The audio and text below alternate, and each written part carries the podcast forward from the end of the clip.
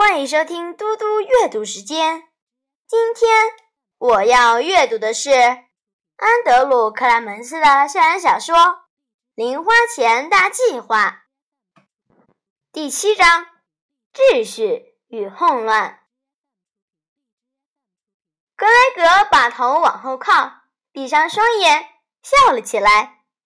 他刚刚有了一个重要发现，这表示莫拉。不知道如何大量制作小说，这表示他可能只做了四五本。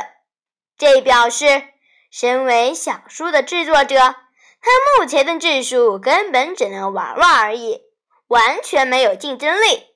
莫拉的作品根本不够看。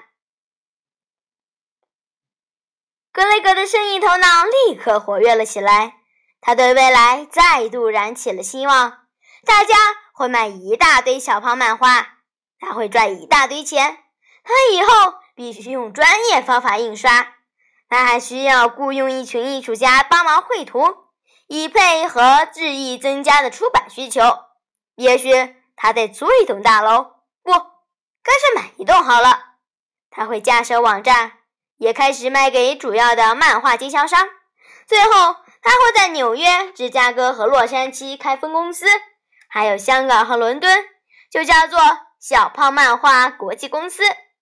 他会有钱到一周七天都坐不同的大轿车上班，每辆轿车上骑着不同的漫画英雄。铃，格雷格坐起身，他仍然陶醉在其中。他眨了眨眼睛，冰枕在手臂上，头很痛。他还在保健室的病床上。这一天发生的事逐渐回到脑海中。他刚才睡着了。艾米特太太坐在桌前对他微笑。好一点了吗？嗯，好一点了。格雷格再度往后靠，伸手拿冰枕，然后他突然坐直身子。事实上，我好多了。我想我应该能回去上课了。格雷格还有工作要做，再有一堂课，星期四就要结束了。他还有漫画书要卖呢。莫拉来到门口，嘿，我拿了你的背包来，还有你的铅笔盒。你的脸看起来好多了。格雷格不知道说什么，于是点点头。莫拉说：“你要去上课吗？”格雷格看着艾米的太太说：“我可以去上课吗？”他点点头说：“应该没什么问题了。可是如果你觉得不舒服，就要马上过来，知道吗？”好，格雷格站起身走到门口。谢谢，不客气。莫拉把东西交给格雷格，他用一边肩膀背着背包，用另一只手臂夹铅笔盒。经过长廊，往体育馆走去。莫拉转身走在他身旁。“嗯，他说，你去上体育课吗？”“不是。”格雷格加快步伐。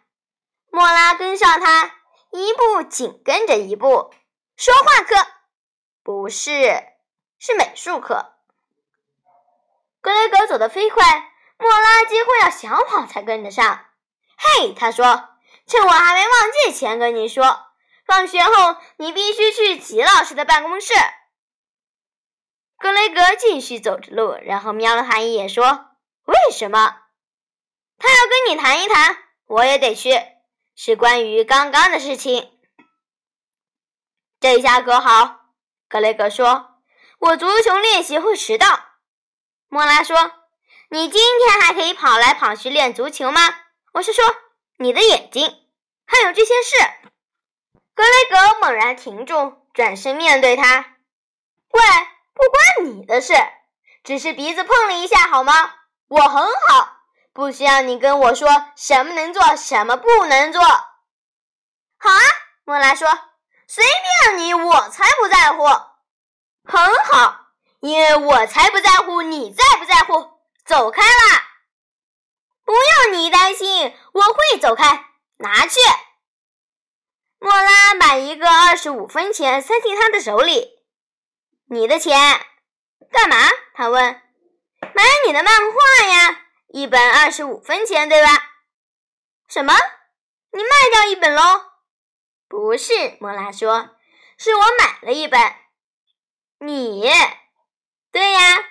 莫拉把下巴抬高说：“法律说过我不能买吗？”没有，格雷格说。可是为什么？这问题很蠢耶，因为我看过了，上数学课时很好看。创造的骄傲赢过了坏脾气，格雷格笑了。你喜欢喽？真的？莫拉点点头。是呀，很不错。不过，上课铃响了。糟糕，我不能迟到。莫拉转身冲去上课。不过什么？格雷格对着他的背影大喊：“等一下再说！”莫拉喊着跑远了。格雷格心想：“等一下。”哦，对了，我们要去见吉老师。美术教室到了，格雷格很快就忘记莫拉说的话。他必须赶快做好铁丝雕塑作业，星期一就要交了。他需要奇迹发生才能准时完成。即使如此，美术课结束前，他又卖了三本《猎人重现》。谢谢大家，我们下次再见。